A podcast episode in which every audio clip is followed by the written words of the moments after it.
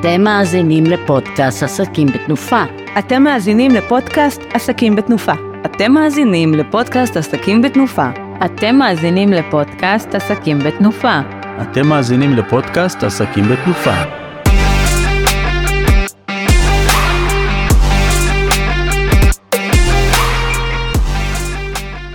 ברוכים הבאים לפודקאסט עסקים בתנופה מספר 22, שמי עורך דין רועי הרשקוביץ ואני מתמחה במשפט מסחרי עסקי וביחד איתי מתארח רואה חשבון גיל משולם. היי גיל. בוקר טוב רועי, מה שלומך? מעולה, מעולה. טוב, אז אנחנו הולכים היום לדבר אולי על אחד הנושאים הכי חשובים והכי מעניינים, את מי שהולך לפתוח עסק חדש או שיש לו כבר עסק קיים. ולמעשה אנחנו נרצה להבין איך הוא נמנע ממלכודות משפטיות וחשבונאיות בעסק. גיל, מגיע אליך לקוח חדש ומבקש להבין מה הדברים הבסיסיים שאני צריך לדעת. אני הולך לפתוח עסק מחר בבוקר ואני פשוט לא יודע כלום. מעולה. תראה, זה רוב הלקוחות מגיעים בצורה כזאת של באמת לא יודעים הרבה או שקוראים כל מיני דברים באינטרנט. וצריכים לעשות סדר, צריכים לבנות את הדברים, שהעסק יהיה יציב, מתוכנן היטב, שלא יהיו לנו הפתעות יותר מדי גדולות. ולכן בשלב הראשון נפגש עם הלקוח, ומבקש ממנו שיביא איתו שאלות שמטרידות אותו, מן הסתם, מתחיל להסביר לו איך עובד עסק במדינת ישראל. אני מתחיל להסביר שעל ההכנסות שלנו אנחנו חייבים להוציא חשבוניות או קבלות או שתיהן ביחד, תלוי במקרה. אני מסביר לגבי הוצאות שיורדות לו מההכנסות, ובעצם ככה אנחנו מגיעים לרווח מסוים בעסק, ההכנסות פחות ההוצאות, ומתוך הרווח הזה בעצם צריכים לשלם לרשויות למס הכנסה, למע"מ מדי חודשיים, לביטוח לאומי, וגם ישנו חבר חדש בשנים האחרונות, פנסיה חובה לעצמאים. חבר יקר מאוד, כאילו, עוד חובה, אבל עד עכשיו שמעתי על. למעשה על החובות, אבל יש גם זכויות לבעל עסק חדש במדינת ישראל, או שיש לנו רק חובות? לא, לא, תתפלא, יש גם זכויות, מדינת ישראל אה, נותנת אה, כמה דברים. הדבר העיקרי מבחינת העוסק זה בעצם אה, הוצאות שאפשר להכיר בעסק, הוצאות שהן מקזזות את הרווחים שלנו, את המחזור העסקי שלנו. כשאני יושב עם הלקוח אני נותן לו רשימה מאוד מסודרת שמתאימה לכל עוסק במדינת ישראל, אחרי זה עוסק פטור וכלה בחברה בע"מ. הוצאות כמו הוצאות משרדיות, הוצאות פרסום, אה, ביטוח, רכב, הוצאות של השתלמויות מקצועיות, אנחנו עוברים על הדברים האלה. אבל כמובן שיש הבדלים בין uh, סוגי עסקים. כלומר, אם אני אשאל שאלה נניח, אם אני קבלן שיפוצים, וקניתי אה, חולצה בזארה מכופתרת, זו חולצה שאני יכול להזדכות עליה כבגדי עבודה במסגרת הוצאות של העסק שלי? אה, אז כמובן שלא. אנחנו צריכים להיות, אה, אני קורא לזה, צריך להיות היגיון בשיגעון, וכמובן שאתה לא, או אתה בניגוד, לא, אתה עורך דין, אז אתה צריך באמת את הביגוד היותר מחויית להופעות בבית משפט, לפגישות עסקיות עם, אה, עם אנשי עסקים שמקבילים אליך. אבל אה, שיפוצניק זה לא העסק שלו, הוא צריך אה, בגדים שהם נוחים, יכול להיות סרבל, יכול להיות נעלי עבודה שאפשר ללכלך אותם, וכזה סוג של הוצאה אני אכיר. אלא אם כן הוא יוכיח שהוא מגיע לעבודת השיפוצים עם חליפה ועניבה. גם זה יש, אולם לא, לא בישראל, אבל יש את זה. לא בישראל זה בטוח. אוקיי, okay, בסדר, אז, אז למעשה, אם אני מסכם את הנקודה הזאת, כשאתה יושב עם אה, עסק חדש, אתה למעשה נותן לו ייעוץ מותאם אישית, בהתאם לסוג של העסק שלו, בהתאם לצפי הכנסות קדימה, ולמעשה אומר לו מה החובות, מה הזכויות, ולגבי הזכויות, ההוצאות שהוא יכול אה, למעשה להזדכות עליהן, אז יש איזשהו ליסט מסודר, איזשהו משהו, או שאתה מכין את זה מותאם ללקוח? לא, בעיקרון יש הוצאות שהן כלליות לכל עוסק במדינת ישראל, מה מותר וגם מה אסור. כמובן שכל עסק יש לו את הדברים המיוחדים לו, אם זה חנות אה, של אה, אה, חיות מחמד, אז אתה תוכל למצוא שם את כל המסרקים לפרוות של הכלבים, או אוכל של כלבים, מה שלא יופיע אצלי בעסק כרואה חשבון.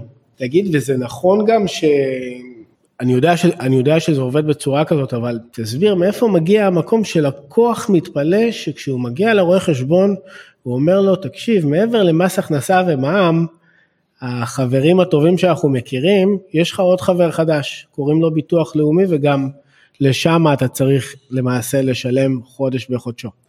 נכון, הטעות הנפוצה הזאת היא קורית, רוב הרעש בתקשורת מדבר באמת על מס הכנסה ומס הכנסה ומס הכנסה, אבל תתפלא, יש עסקים שלא מגיעים לחבות מס הכנסה, דוגמה אישה עם שלושה ילדים שמרוויחה 100 אלף שקל בשנה, היא לא תשלם מס הכנסה, אבל ביטוח לאומי בהחלט כן, ולכן חייבים לתכנן את הדברים האלה מראש. ואם ניקח דוגמה, בזמן האחרון הגיעו אליי הרבה חבר'ה צעירים שמתחילים לעבוד במשלוחים בוולט. מכיר את הנושא הזה? מדהים. עכשיו, החבר'ה האלה, הם עולים מהיום הראשון, הם עולים על הכבישים. יש להם סיכון, הם יכולים לתכנן את רמת ההכנסה שלהם תהיה 5,000 שקלים או 8,000 שקל או 2,000 שקל, אבל מכיוון שהם מהיום הראשון על הכביש, אני דואג שיהיה להם ביטוח לאומי כבר מהיום הראשון, שאם חס וחלילה תהיה איזושהי תאונת עבודה, יהיה להם כיסוי מינימלי. לעומת זאת יבוא לי אה, אה, גרפיקאי שרק התחיל עכשיו את העסק שלו, אה, והוא עוד אין לו אפילו לקוחות, אז אני אגיד לו בוא נתחיל לשלם גם ביטוח לאומי, אבל ברמה הרבה יותר נמוכה. נתחיל מהמינימום הנדרש בחוק, בסביבות ה-200 שקלים לחודש, ועם הזמן כשהעסק שלו יגדל, אנחנו גם נתכנן מחדש את הנושא הזה, נושא שהוא קריטי, נושא שחייבים לשים לב אליו, בדיוק כמו ששמים לב למס הכנסה. שוב, אם, אני רואה פה משהו שהוא מתחילת הפודקאסט כבר אנחנו מבינים אותו, חשוב שהייעוץ שעסק מקבל יהיה מותאם אישית באופן, באופן אישי אליו, לעסק, לסוג העסק, אה, אה, לסטטוס שלו אה, בחיים, כי אז אתה יכול באמת לתכנן מה חשוב ומה נכון עבורו. בהחלט, כן. כל, כל בן אדם הוא שונה, כל עסק הוא שונה, ודורש אה, בחינה בחינה מחדש. ולמאזינים שלנו שמתחילים לחשוש שהם רק צריכים לשלם גם מס הכנסה, גם מע"מ וגם ביטוח לאומי, אז אני אספר שכשמגיעים אליי לקוחות ופונים אליי עם הדאגה הזאת של וואו, מחר הולך לרדת לי המע"מ ואני צריך לשלם, אז אני אומר להם תמיד את הברכה הבאה, אני מאחל לך שבתשלום הבא אתה תשלם פי שלוש ופי ארבע, כי זה עובד בצורה פשוטה, ככל שאתם משלמים יותר, סימן שאתם גם מכניסים יותר, ובצורה הגיונית אם העסק שלכם הוא בריא, אז אתם גם מרוויחים יותר, בלי חששות. אה, נכון, אתה מגדיר את זה ממש אה, ממש ממש נכון. היה לי לקוח שמדי שנה היינו עושים לו את הדוח השנתי, ובאמת כל שנה העסק שלו גדל. וכל פעם שהיינו מסיימים את החתימה על הדוח השנתי, הוא היה מבסוט, יוצא החוצה, למרות שהוא שילם באותה שנה הרבה יותר, ואומר, גילי, אני שמח שהשנה שילמתי יותר, כי כמו שאתה אומר, הרווחתי יותר. אז צריך להסתכל על הדברים בצורה חיובית. אה, וגיל, עוד שאלה שהייתי רוצה לשאול אותך, יש הבדל בין סוגי עסקים? אני אתן לך דוגמה. פנה אליי לקוח שיש לו איזשהו רעיון אה, לסטארט-אפ שהוא הולך להקים אותו ולפתח אותו. ולפי מה שהוא אומר, הוא בתוכנית העסקית שלו תוך חצי שנה בגיוס של משהו באזור חמישה מיליוני שקלים. השאלה היא אם יש סוג עסק שמתאים ואם יש בכלל הבדלים בין סוגי העסקים. אז אה, כן, יש, יש הבדלים גדולים. נתחיל בזה שהרבה מאוד אנשים מתחילים בתור אה, עוסק פטור. עוסק פטור זה אה, עוסק שמחזור העסקאות שלו, לא הרווח, אלא המחזור העסקי שלו ברמה השנתית, לא עובר את ה-103 אלף שקלים. שנה הבאה הסכום הזה יגיע כמעט ל-120 אלף שקל. אז זה לעוסק בתחילת הדרך, שעדיין לא בטוח מה ההכנסות שלו יהיו, והוא מעדיף uh, להתחיל בקטן ולצמוח לאט לאט. העוסק הבא, זה שעובר את ה-103 אלף שקל, הוא כבר הופך להיות עוסק מורשה. הוא מדווח פעם בחודשיים למע"מ, לרוב גם יש את המקדמות מס הכנסה, והנהלת חשבונות יותר uh, uh, מתקדמת, נקרא לזה יותר מקיפה. וזה מתאים בוא נאמר ל-80% מהאוכלוסייה, אבל במקרה שאתה תיארת, של איזשהו סטארט-אפ שכל כך בטוח בדרך שלו, ובטוח שהוא הולך לגייס אנשים, יש את הגוף השלישי שנקרא חברה בע"מ, שבהמשך אתה תפרט את, ה, את היתרונות המשפטיים שלה, ברמה של אה, עסק שבא עם גיוס אה, עתידי של חמישה מיליון שקלים, להכניס בעלי מניות, לגייס עובדים ולתת להם אופציות וכולי, לדוגמה במקרה שאתה ביקשת לעלות, אז זה המקרה, זה המבנה המתאים, חברה בע"מ, בערבון מוגבל. אוקיי, okay, גם מהסתכלות למעשה של המשקיע, שאם הוא באמת יגיע והוא ירצה לרכוש חלק במיזם הזה, אז שזה יהיה בחברה בעם קימה, כי אחרת הוא לא ירצה להסתכן אם זה בעוסק מורשה, נכון, או, או בתאגיד אחר. כן, הכסף יכול כאילו להגיע לבן אדם הפרטי, וללא שום אה, אה, ערבונות, ללא שום אה, ביטחון מה נעשה בכסף. בחברה בע"מ הדברים האלה כמובן נמנעים ויש יותר ביקורת. אני סיפרתי לך עכשיו, עד עכשיו, מה, מה אני עושה בצד, בצד החשבונאי, מול רשויות המס, את, אחרי האבחון שאני, שעושה להם, אני בעצם בודק האם יש להם עורך דין שמלווה את, ה, את העסק גם מהבחינה המשפטית. ואולי תסביר לנו בכלל למה, למה צריך עורך דין מהיום הראשון, מה היתרון? גיל שאפו, באמת שאלת מיליון הדולר. אני אענה ככה, אני מדמה את השלב הראשון בהקמת העסק, אה, הן מבחינה משפטית והן מבחינה חשבונאית, כמו בניין שאנחנו בונים אותו ואנחנו צריכים לבנות את היסודות שלו היטב. ככל שנבנה את היסודות שהם יהיו יותר מבוססים, יותר חזקים, העסק, הבניין שלנו, יהיה יותר יציב, הסיכונים המשפטיים וגם אגב החשבונאים יהיו נמוכים, ויותר מכל זה אנחנו נימנע גם ממלכודות משפטיות וגם ממלכודות חשבונאיות, שלפעמים בעלי עסק אה, אה, נופלים בזה. אה, ולכן יש חשיבות לקבל את המידע הזה עוד לפני שפתחנו את העסק, לפני שהקמנו אותו, אבל אם כבר פתחתם, אז עדיף מאוחר מאשר אף פעם, כי המידע הוא סופר סופר סופר חשוב. אתה מרגיש בעצם שזה נותן ללקוחות שלך קצת יותר אה, ודאות, פחות אה, הפתעות, נכון? זה מה שאתה מקבל מה... לגמרי, כי תשמע, הלקוח מגיע עם, עם, אם הוא מגיע עם מידע, הוא מגיע עם מידע מאוד מאוד בסיסי. רוב המידע שהוא מגיע, אה, אם לא היה לו עסק קודם, זה אולי ממשפחה, חברים שהוא שמע, ואולי מדוקטור גוגל, ואולי הוא קיבל איזושהי עצה פחות טובה. ואז מה אתה עושה? אז אחד הדברים הראשונים שאני עושה עם הלקוח, אני אה, יושב איתו למעשה בפגישת אפיון, אה, ומנסה להבין ממנו במסגרת תשאול את כל הנתונים שחשובים לי, משפטית, מבחינת העסק שלו. סוג העסק וסוג הלקוחות אה, ובאיזה תחום הוא ומה הנקודות שיכולות להיות בעייתיות. אני אתן דוגמה. ידוע שבתחום שירותי הנדל"ן יש המון המון המון אה, בעיות. ניקח לדוגמה עסק שמספק אה, מטבחים בהתאמה אישית ללקוחות פרטיים. ולא פעם, לא פעמיים הגיעו אליי לקוחות שהצגתי אותם, שהם סגרו עם הלקוח שלהם עסקה להזמנת מטבח, ואותו אה, אה, בעל עסק ייצר את המטבח, עבד מאוד קשה והשקיע והזמין, ופתאום הלקוח בא עם מיליון טענות, לא רציתי את זה ככה וזה ככה וזה היה אחרת ואיחרת בזמנים וויכוחים ומחלוקות משפטיות מפה ועד הודעה חדשה ומגיעים לבית משפט, לפעמים גם מגיעים לבית משפט בתביעה שהיא בכלל לא כלכלית כי זה עשרות אלפי שקלים ויש שכר טרחה שצריך לשלם לעורך דין. כל זה לדוגמה היה יכול להימנע אם אותו לקוח היה יושב עם עורך דין עורך דין היה עושה את עבודתו בצורה מקצועית ומתשל את הלקוח על העסק שלו, מבין את כל הנקודות שיכולות ליצור בעיית, בעייתיות אצל הלקוח, בינו לבין הלקוח, ומשקף את זה בהזמנת עבודה, בהסכם מול הלקוח. 95% מהבעיות היו נגמרות באותו רגע. אז זו דוגמה מה שאני עושה עם, ה, עם הלקוחות שלי ובגלל זה הפגישה הראשונית היא סופר חשובה. עכשיו, אני, אני רוצה קצת להקשות עליך, הכל נשמע טוב ויפה, אבל אתה יודע, העסק בתחילת הדרך, אין לו יותר מדי לקוחות, לפעמים אחד, לפעמים שניים. הוא אומר, אני אחכה עם ההסכם הזה לשנה הבאה, שיהיה לי כסף. מה, מה אתה אומר? אפשר אז, לחכות? אז, אז שוב, אני, אני אחזור לדוגמה של, ה, של היסודות, בסדר? מה אותו בעל עסק אומר?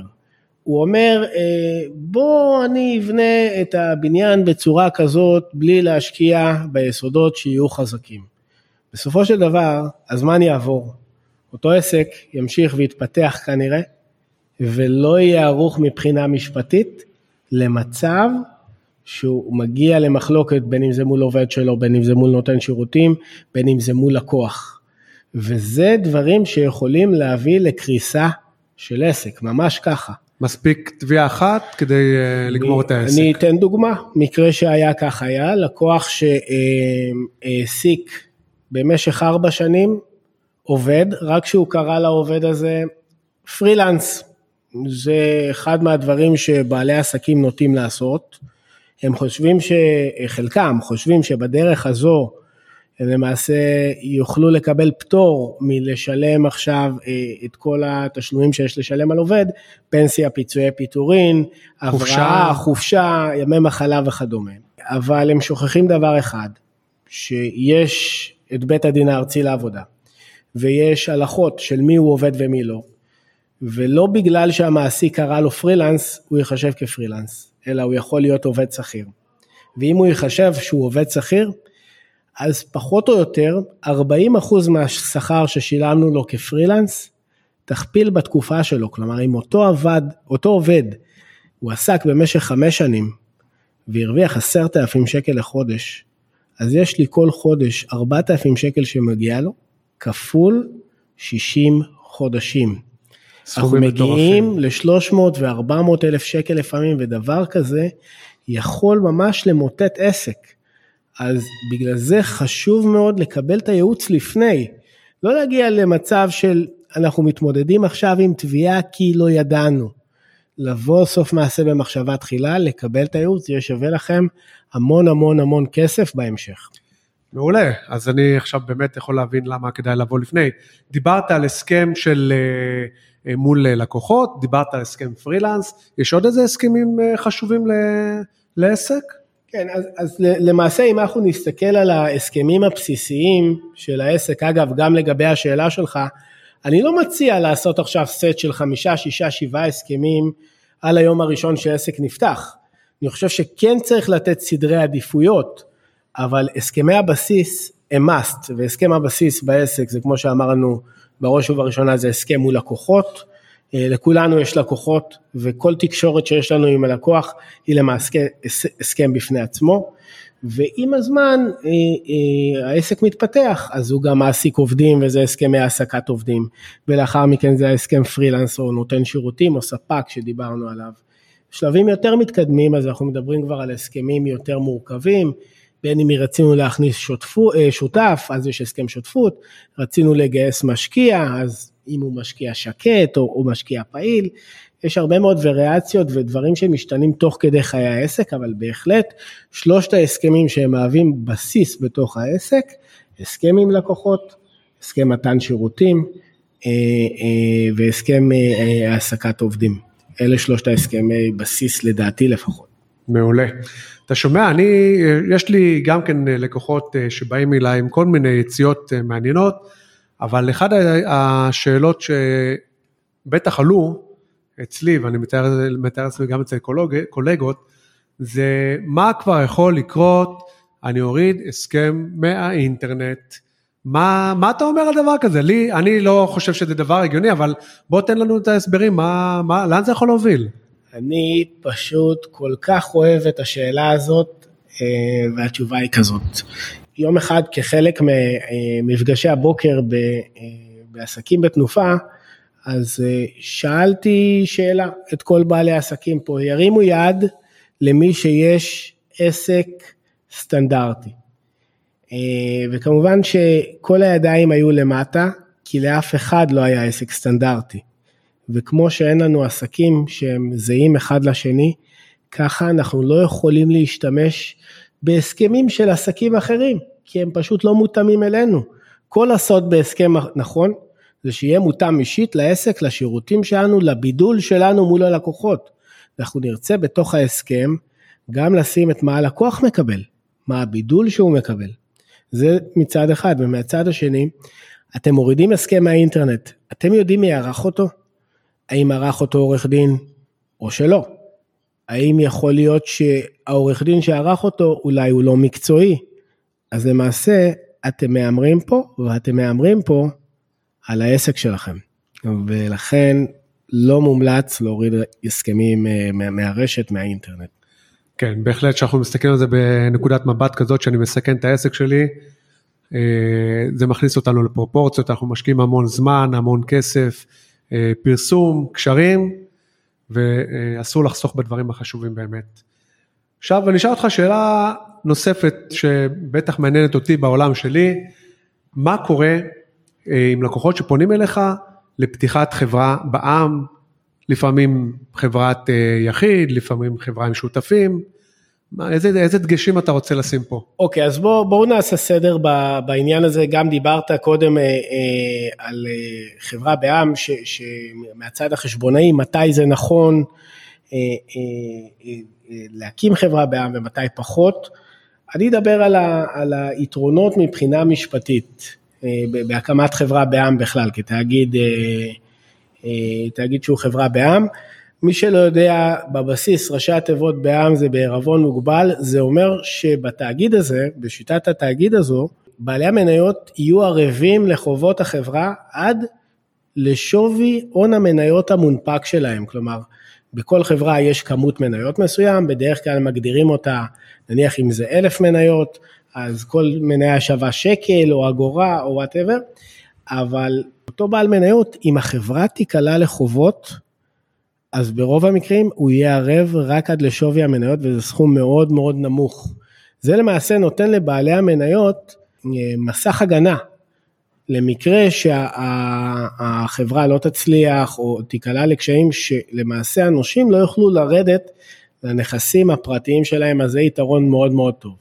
אני פותח פה סוגריים ואומר שיש לזה סייג, יש לזה, יש לזה שני מקרים שמה שאמרתי כרגע לא יחול. אני לא אסבך יותר מדי את המאזינים מבחינה משפטית, אבל אני אגיד שבמקרים שבעלי המניות התנהלו באופן שמהווה רשלנות, או באופן שאפילו מגיע ל, ל, לרמה של עבירה פלילית, שהם למעשה אה, פעלו להונות נושים, להציג מצגי שווא בפני הנושים, בפני זה, כי יש להם מסך הגנה והם חשבו שהם מוגנים, אז המחוקק וגם בית המשפט יבוא ויגיד, במקרים האלה אני יכול להרים את המסך ולהגיד שהם חייבים אחריות אישית. אז זה נקודה אחת.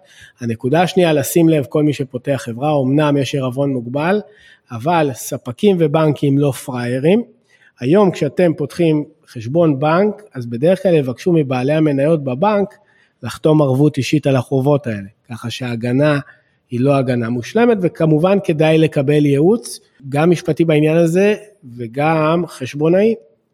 מעולה, אבל זה, זה מה שאתה אמרת עכשיו, זה טוב ויפה גם אם יש בעל מניות אחד וגם אם יש כמה בעלי מניות, אבל תן לי ככה בנקודות, מה אתה עושה כשבאים אליך שני חברים, שני אחים, ואומרים אנחנו פותחים חברה, מה, מה, מה עושים פה? אוקיי, אז, אז פה מדובר בעסקה מאוד מאוד מאוד רגישה.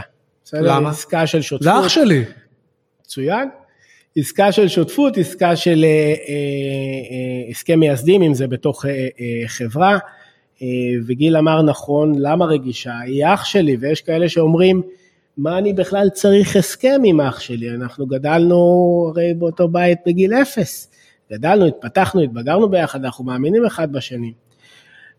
אז התשובה שלי מגיעה מהמון ניסיון שאני מייצג דווקא בסכסוכי שותפים. ו-95% מהסכסוכי שותפים שאני מייצג בהם, תנחשו מה, יחסי האמון בין הצדדים היו מאוד מאוד גבוהים בנקודת המוצא. אחים, אחיות, אבא ובן, חברים לנשק, חברים לנשק, חברים טובים, גדלנו ביחד בבית ספר וכדומה וכדומה. וזה גם הגיוני, כי אני ארצה לעשות שותפות עם מישהו שאני מכיר ואני מאמין לו. מה הטעות, מה עלייה וקוץ בה? שאם באים ואומרים, אני כל כך מאמין בו עד שאני לא צריך הסכם, לבוא ולקבוע מה ההנחיות ומה הכללים, אז במצב שבו יש את המחלוקת הכי קטנה, הפגיעה היא כל כך קשה אמוציונלית. אחד אומר לשני, איך הוא עשה לי את זה? איך הוא תקע לי סכין בגב? הוא אחי. והדרך משם לבית משפט במחלוקת על סכסוך שותפים, היא מאוד מאוד מאוד מאוד קצרה. לכן העצה הכי טובה במצב הזה, לא רק להקים חברה ולהשתמש בתקנון שקיים, זה נקרא תקנון מצוי, קיים בחוק ומשהו גנרי כזה, אלא פשוט אה, אה, לבוא, לקבל את הייעוץ המתאים, לשבת, לנתח את, אה, את כל, ה, כל התנאים ואת את כל ההסכמות שצריכות להיות ביניכם במסגרת השותפות. ההסכם הזה, בסופו של דבר, הסכם המייסדים, צריך לשמור גם על היחסים ביניכם וגם על הביזנס. מעולה, הבנתי, זה באמת חשוב אה, אה, להגיע לעורך דין. אני אפרט קצת אה, על, ה, על הפן החשבונאי, על היתרון בחברה בע"מ, כי מה שקורה בניגוד לעוסק מורשה, בחברה בע"מ יש לנו הנהלת חשבונות שנקראת הנהלת חשבונות כפולה. הנהלת חשבונות כפולה בעצם מבצעת מעקב שוטף על חשבון הבנק של החברה, על הצ'קים שיצאו או צ'קים שנכנסו, אה, על אה, הלוואות והפירעון שלהם או האי פירעון שלהם, אה, יש מעקב על הלקוחות, מי מהלקוחות שילם, מי לא שילם. אפשר מתוך הנהלת החשבונות הכפולה, אפשר להגיע, ל, זה נקרא גיול לקוחות, לראות מה, כמה זמן הלקוח לא שילם לי.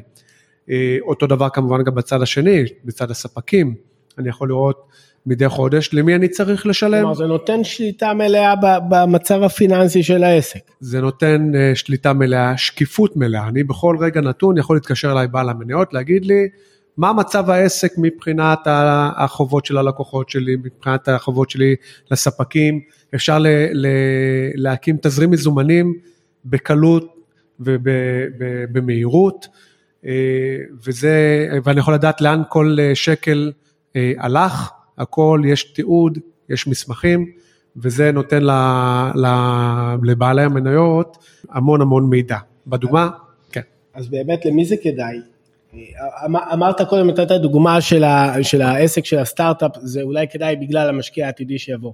לגמרי. אבל נניח שאני לא בסטארט-אפ, אה, למי זה כדאי?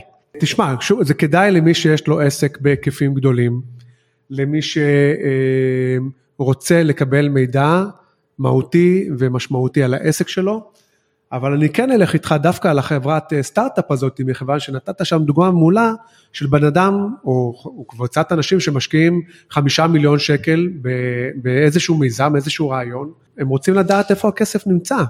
אז mm-hmm. המידע נמצא שם כל הזמן, mm-hmm.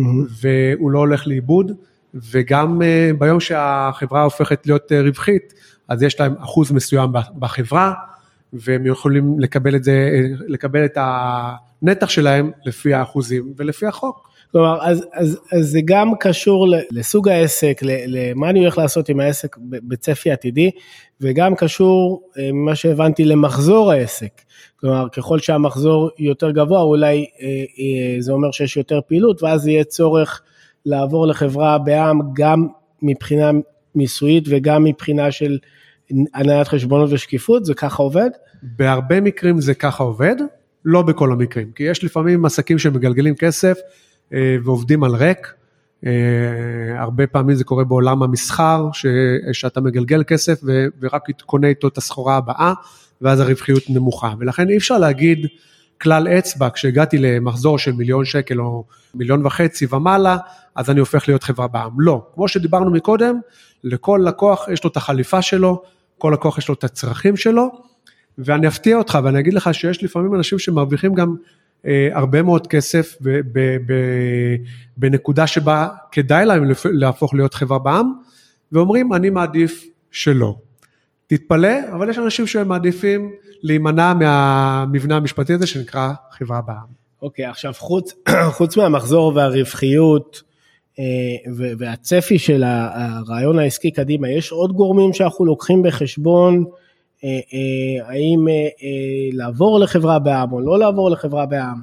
אז כן, בעסקים שהם כבר יותר מנוסים, שכבר רצים בשטח, אני בודק את הרווחיות שלהם פעמיים בשנה לפחות, וכשאני רואה עסק שהוא רווחי באופן קבוע ועקבי, אני מתחיל לבדוק האם אני יכול לחסוך לו מס במעבר למעמד של חברה בע"מ. אה, השיקולים הם רבים ומגוונים, אני לא אכנס לזה פה מפאת אה, קוצר הזמן, אבל בהחלט חייבים לשים לב לדברים האלה, גם במעבר ממעמד של עוסק מורשה לחברה בע"מ, לשים לב לרווחיות, אבל גם לעקביות שבה. טוב, גיל, היה לי ממש ממש אה, אה, כיף להתארח יחד איתך פה. אני חושב שהמאזינים שלנו קיבלו כמה טיפים, ותודה רבה לך.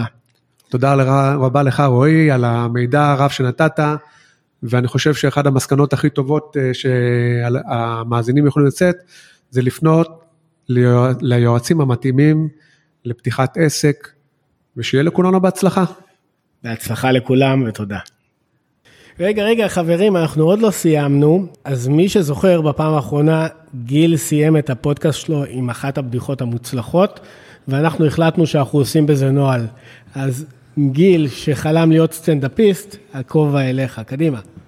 אז uh, תודה, תודה רועי, באמת, אני, זה מזכיר לי בדיחה על רואה חשבון צעיר שסיים עכשיו את ההתמחות שלו, והגיע למשרד משרד רואה חשבון גדול, ועם הרבה עובדים, והוא נכנס לבוס, וברעיון ההיכרות שלו, אומר לו, תקשיב, אני באתי פה לעבוד אצלכם ואני רוצה שכר גבוה, אני רוצה 20 אלף שקל נטו לחודש. הרואה חשבון מסתכל עליו ככה מופתע, אומר לו, אתה יודע מה? מתאים, בוא, בוא, בוא, בוא איתי. והם מתחילים לסייר ככה במשרדים, הוא נכנס לאיזה משרד גדול, באיזה 25 מטר, אה, כולו מרועט יפה עם כורסת אה, אור, הוא אומר, זה החדר שלך. יוצאים החוצה, הוא אומר לו, אתה רואה את המזכירה הזאתי? זו המזכירה האישית שלך, מה שאתה רוצה, מתי שאתה רוצה, היא לשירותך. הרואה חשבון הצעיר מתלהב, מבסוט מעצמו, עף על עצמו, הוא אומר לך, כן, זה עוד לא נגמר, בואו נרד לחניון. הוא יורד איתו לחניון, רואים רכב חשמלי אדום, יפה, חדש, מהניילונים. הוא אומר, זה הרכב שלך לכבוד התחלת העבודה שלך אצלנו. הרואה חשבון הצעיר ככה כולו נלהב, הוא אומר לו, תגיד, מה, אתה, אתה רציני? אני, זה, זה אמיתי כל הסיפור הזה, או שזה בדיחה? אז הרואה חשבון הוותיק אומר לו, תקשיב, אתה התחלת. גדול, גדול, גדול, גדול, זה נשמע בדיחה, אבל יש מצבים שאנחנו מעסיקים עובדים ואנחנו שומעים משהו שקרוב לשם. לגמרי. אחלה גיל, איזה סיום, וואו, מדהים. תודה, תודה. אז תודה, תודה רבה גיל, ולהתראות למאזינים שלנו.